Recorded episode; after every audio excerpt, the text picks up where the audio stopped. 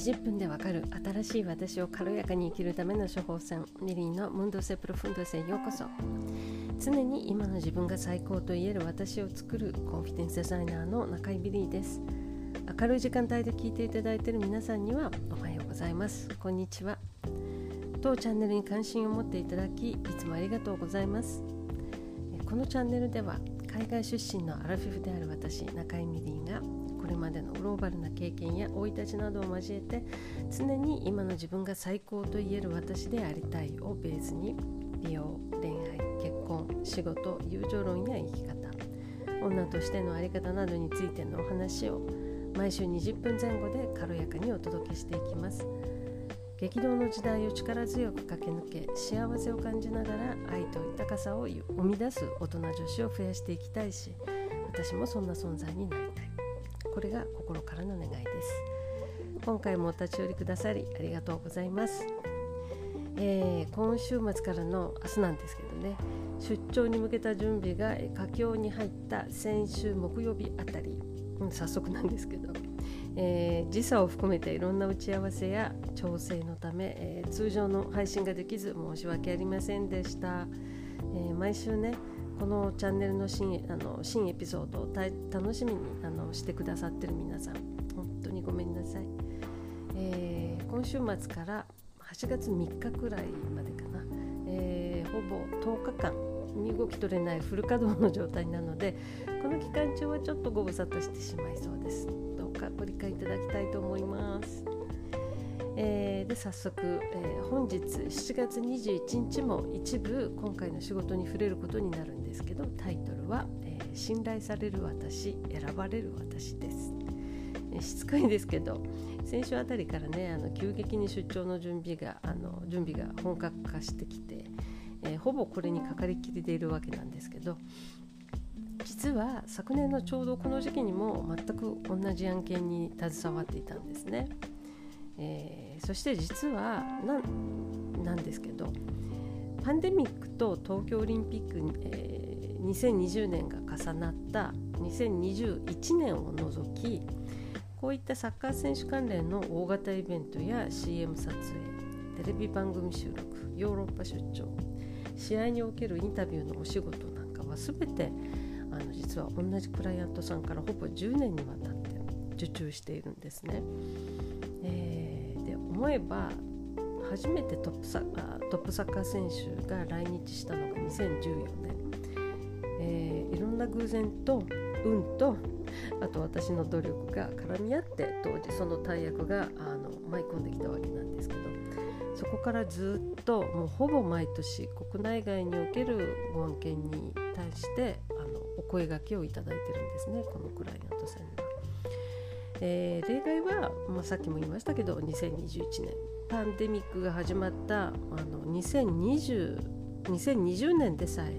えー、オンラインイベントの通訳をのお仕事をいただいたんでこうやって思い返してみるとほぼ10年、えー、コンスタントにその同じお客様からお仕事をいただくのっていうのはありがたいなっていうふうに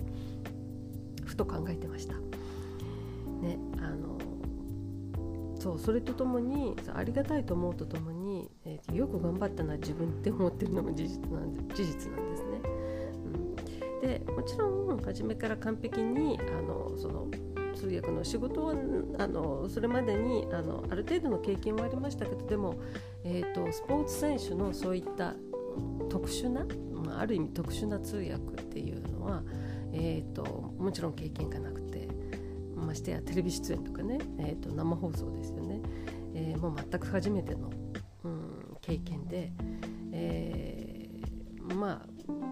なんとかミスはしましたし あのやりながらねあのいろんなことを学ばせてもらってきたっていうあの経緯があるんですけど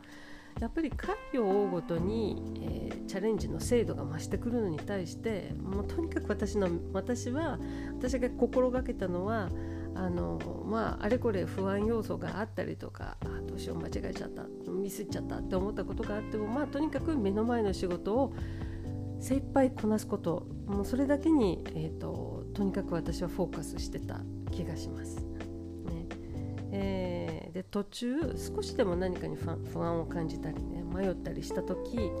うん自分自身に必ずあのその都度通ってきたのは、えーとね、自分は何でここにいるんだっけ？何のためにこの仕事をやってるんだっけ？私に今求められてる成果は何だっけ？といったこういう質問なんですね自分にとってきたの。でつまり言い換えればこれって自分にしかできないことって何？できるかな？じゃなくてできるんだやるんだって決めたんでしょ？っていう意味なんですよね。この特に自分にしかできないことっていうのは私もこれも思い返せばなんですけど私が日本に来て、えーと、フリーで仕事をするようになってからはずっとあの頭を離れたことがないというか根本にあったコンセプトなんですねもうこれしかないじゃないですか。えーと、会社員とは違ってやっぱり自分の名前で勝負していく自分の名前自分だけを頼りに仕事をしていくっていうのは結局はそういうことであり、えー、っとうん、自分にしかできないことがあるからこそでそれは必ず誰に誰でもあるんですけどでもそれを磨いて磨いて、えー、ブラッシュアップさせてで刷新させていってうんこそ成り立つ、えーと、個人事業主なんじゃないかなっていうのはそこはずっと変わらずに持ち続けてる概念なんですね。ここは本当に変わらなくてぶれなくて。でこの自分にしかできないこととかっていうことを考えた時に同じくね先週あたりこの話にもつながるちょっと興味深いエピソードがあったんですよね。で、えー、それは何かというとご存知のようにね私もなんとかあの例の新しい SNS のスレッズを始めていてでその中であのそんなに頻繁に私は投稿はしてないんですけどでもあのつながっている方の投稿に対してできる時あるいは心を動かされた時これはと思った時にちょいちょいちょっとコメントとかをしてるんですけどある方とねちょっとしたやり取りをしたんですね。で正確に言えばその方女性あその方ね女性なんですけど彼女のつぶやきに私がコメントをしたっていう流れです。で彼女は、えー、西洋先生術の占い師さんでで今後でどういう投稿だったかというと今後ご自分の投稿を英語でも発信すれば英語圏の方の目に留まるかなっていう内容のものだったんですね。うん、あのまあ至極あの自然な、発想ですよね。できるだけ多くの人にリーチしたいです。だと、えー、自分の言ってることをあの英語にしたらより多くの人の目に留まるんじゃないかな。で実際あのとある単語をねあのある単語を翻訳機能におそらくかけてみて、えー、難なく訳語がスッと出てきたんでなんでいけるじゃんと。でそれを、えーと一度ね投稿されてたんですよね。うん、でちなみにあのご本人は、えーと、英語ができないっていうふうにおっしゃってました。で私がそこに対してどういうコメントをしたかっていうとえー、っとね確かに単語ベースだったらいくらでも翻訳機が仕事をしてくれると。ただ逆を考えてみると海外の逆を考えるとですよ海外のこの場合海外の占い師さんが例えば英語で考えた発信内容を、えー、まるっと翻訳機に投げて、えー、で翻訳機を通して日本語にしたところでそれをそのまま投稿したところでそれは日本のユーザーなりオーディエンスなりに同国、えー、つまり、えーと、英語圏のアメリカならアメリカあのイギリスならイギリスと同じように全く同じレベルで熱量で受け入れられるだろうかっていうふうに私はコメントしたんですよね。えー、正しい間違っているっていうのが明確なテクニカルつまり技術的内容のものとは違ってですよ映画とか音楽とかエンタメ文化的内容のコンテンツっていうのはもうここも当然漫画も入るんですけど、えー、占いもそうです、えー、情緒とか感情とかが多分に含まれているから言葉選びとか表現が命だと私は個人的に思うんですね。うんで実際翻訳の世界で仕事をしていてそれは本当にもう肌で感じます。だからこの場合日本語脳で考えられた占いのコンテンツ例えばその方は、えー、日本人の占い師さんで自分が投稿してるあるいは自分が発信してる内容は当然のことながら日本語で考えられて日本人の今の日本を生きている日本人の脳で考えられた占いのコンテンツをですよ。同じ熱量同じ正確さで同じその原文の日本語に忠実な形で果たして翻訳機能を翻訳機をね通してどこまで同じレベルのものが英語で仕上がるかなってそれは全く人間を介さないで、えー、この場合 AI ですよね AI だけに頼った場合果たしてどこまで同じレベルのものが仕上がるのかなっていうふうに私はその時思ったんですよね。でこっからが先ほどの内容と私が言ってたその仕事の内容とねリンクしてくるんですけど例えば単に英語で発信をしたい。でも英語が話せない。ならば例のチャット GPT を使ってあるいは他の AI を使って記事なり投稿なりを作り上げればいいんじゃないか。実際それでお金儲けはある程度可能だろうしもしかしたらすでにそんな試みに手を出してるっていう人がいてもおかしくないですよね。今。うん、で楽ですし。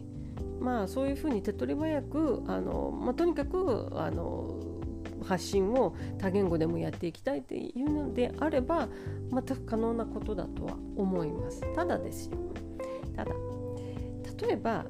これはすごく専門的なことに専門的な質問をあの例えとして出すんですけど月星この先生術っていうあの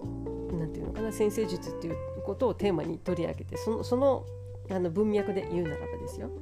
月星座が大牛座の女性の恋愛パターンっていうタイトルでチャット GPT に打ち込んだとしますね。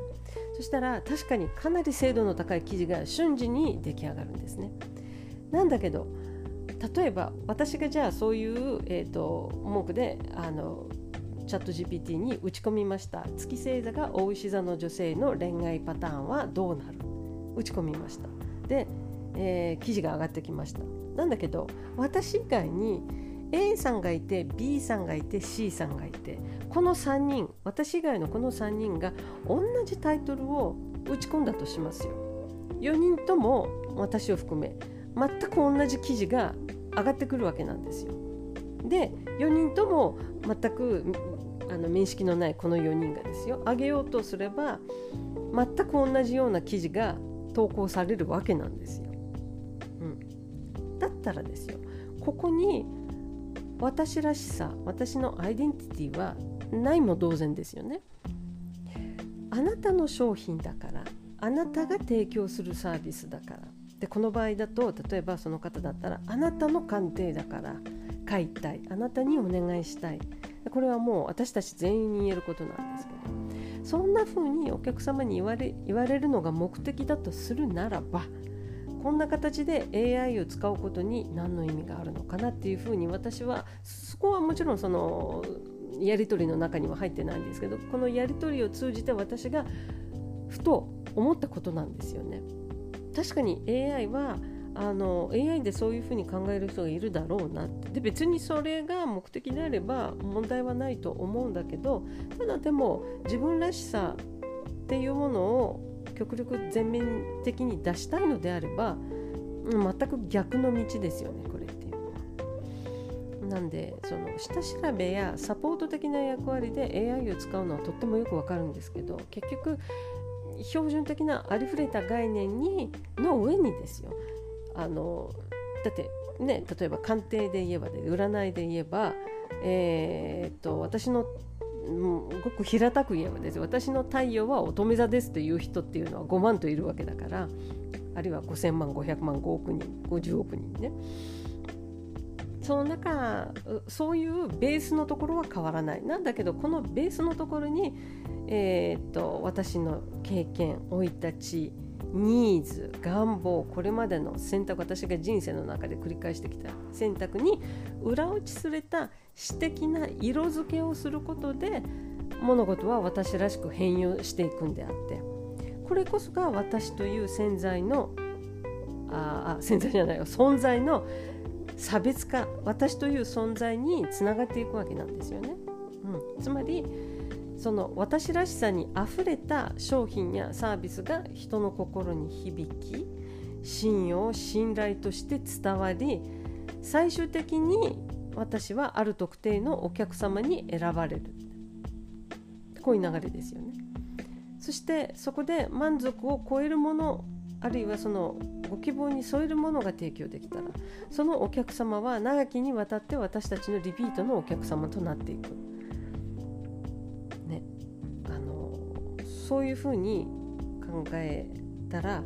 やっぱり私らしさって何よりも大事だと思いませんか？そのものすごくあの原点というか、えーと、根本的なもう根底に流れるコンセプトに、えー、立ち返っていくんじゃないのかなと思いました。うん、本当にでその人、ね、私たちの発信を見ていたりその私たちのこう話す姿や私たちの仕事ぶりを見ていてここまで言語化できてるかどうかはさておきでもその人の中には印象が残るわけなんですよね。あ何々さんってこういう人なんだなとかでそこに例えば「うんちょっと私とは合わないな」とかなんかちょっと言い方が物言いが強すぎるなとかあこの人の言ってることとっても響くこの人の言ってることは心地いいとかこの人のあのサービス内容をもっと知りたいとかそう思わせてくれるのが私たちの発信の内容であったり私たちのその在り方ですよね。なのでもう一回言いますけどこの私らしさにあふれた商品やサービスが人の心に響きそれが何らかの形で本人は自覚してないかもしれないけど信用や信頼として伝わり最終的に私はある特定のお客様に選ばれる。そしてそこで満足を超えるものが提供できたらそのお客様は長きにわたって私たちのリピートのお客様となっていくこんなことを改めて痛感し皆様にあの本当にシェアしておきたいとつくづく思わせてくれた先週の何気ないやり取りでした。ちなみにこのやり取りの内容はあのちゃんと前もってその方に許可は取ってありますのであのもちろんあのここであの特定できるあの情報は出さなかったつもりなんですけどあの本人もねすごくあのまあ多分感じ取られたことは私とは少し違うかもしれないですけどえっ、ー、と面白いですよね。こういうところからいろんな気づきが広がっていってあそうなんだ。あの自分自分らしさっていうのはやっぱりこういうことなんだっていう、えー、ところに着地していくというかだからすごく感謝してますね。あのでとってもあの私のコメントに対してとっても真摯な受け止め方をしてくださる方であのそういう意味でもあのすごく内容の濃い短くても内容の濃い、えーと、やり取りができてありがたかったなって思ってます。ねえー、皆さんはご自分の私らしさアイデンティティ私にしかできないこと見つけていますでしょうか？言語化をトライしてみたでしょうか？完璧にできなくてもいいんですよそれは。でもやっぱりちょっとずつ自分と向き合ってあの言語化をあのちょっとずつ試みていくっていうのは非常に大事なことだと思う。コアだと言ってもいいくらい思ってます。だと思ってます。はい。では本日のテーマ「信頼される私選ばれる私」いかがだ感想お待ちしてます、えー、でさて先週と同様で大変申し訳ないんですけど、えー、来週のね金曜日7月28日も実は出張の真っ最中なんですね。なのでえっ、ー、と申し訳ないんですけどもう一度、えー、配信をお休みさせていただきます。なので皆さんとの再会は8月に入った8月4日となりますのでどうぞご了承ください。では